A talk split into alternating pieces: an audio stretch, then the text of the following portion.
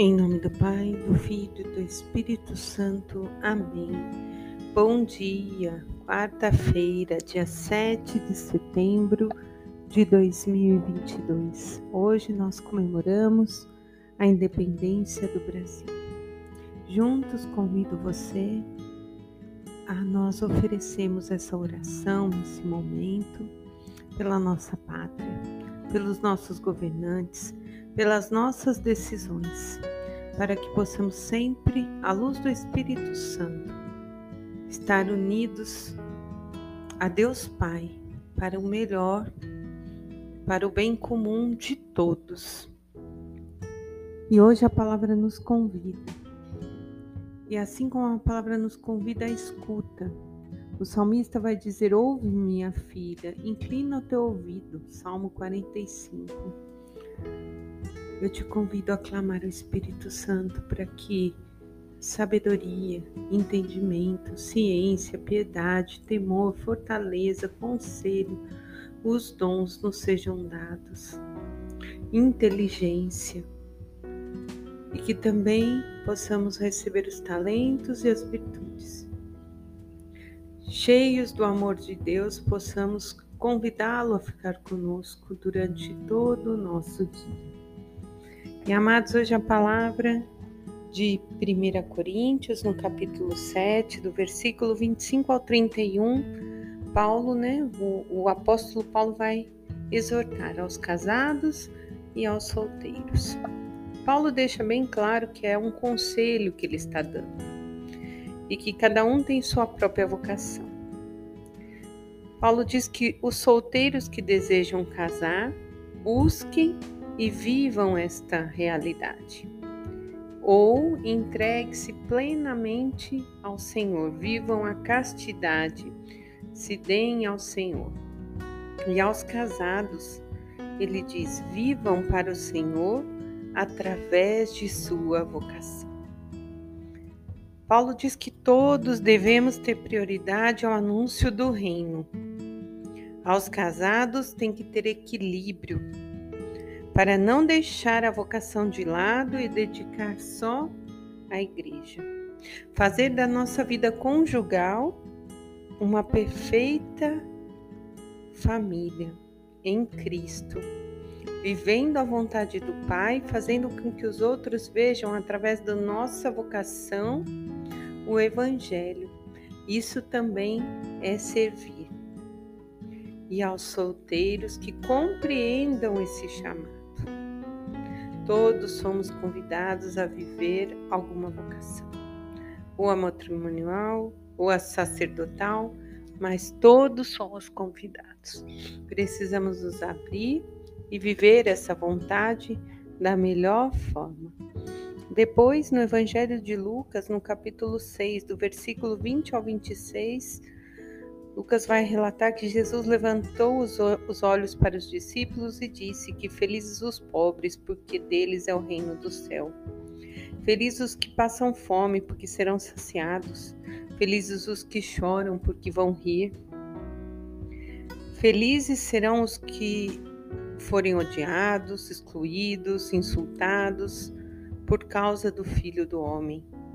Alegrai-vos nesse dia e exultai, porque será grande a vossa recompensa no céu. E aí ele vem exortando também: Mas ai de vós, ricos, porque já tendes vossa consolação. Agora estão fartos, mas vão passar fome. Ai de vós que agora estão rindo, porque vão ter luto e chorar.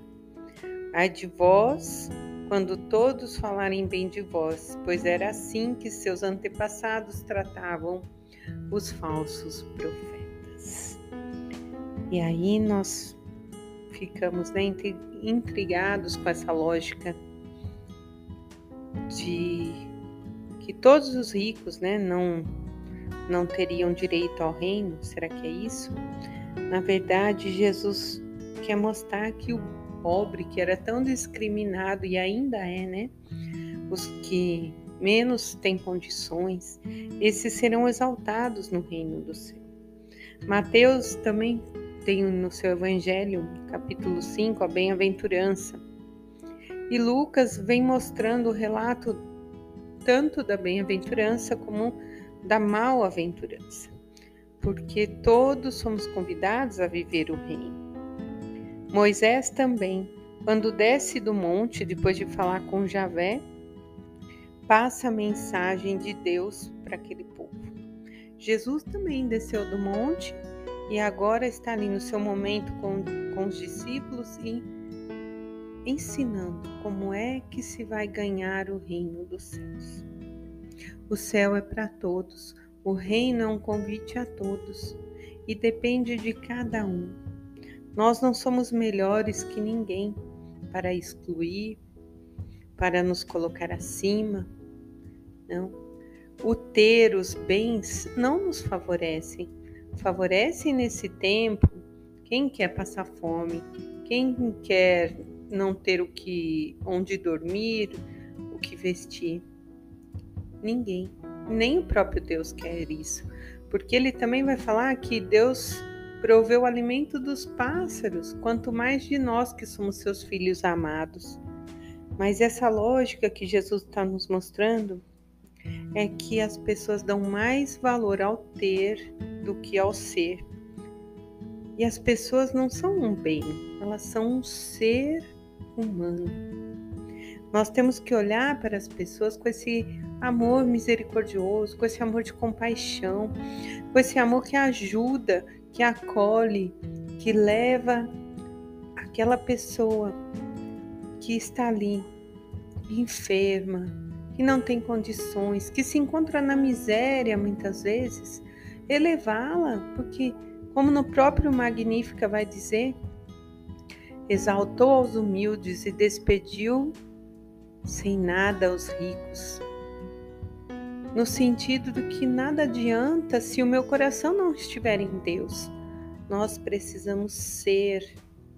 É esse o chamado do Senhor, para sermos servos, sermos boas pessoas, amar uns aos outros, e amar a Deus sobre todas as coisas. Quando nós nos assentarmos todos e olharmos uns nos olhos dos outros, sem colocar o que nós temos, mas o que nós podemos ser, nós estaremos nos igualando uns aos outros, na mesma, no mesmo objetivo, na mesma intenção, na mesma fé, no mesmo amor, na mesma união.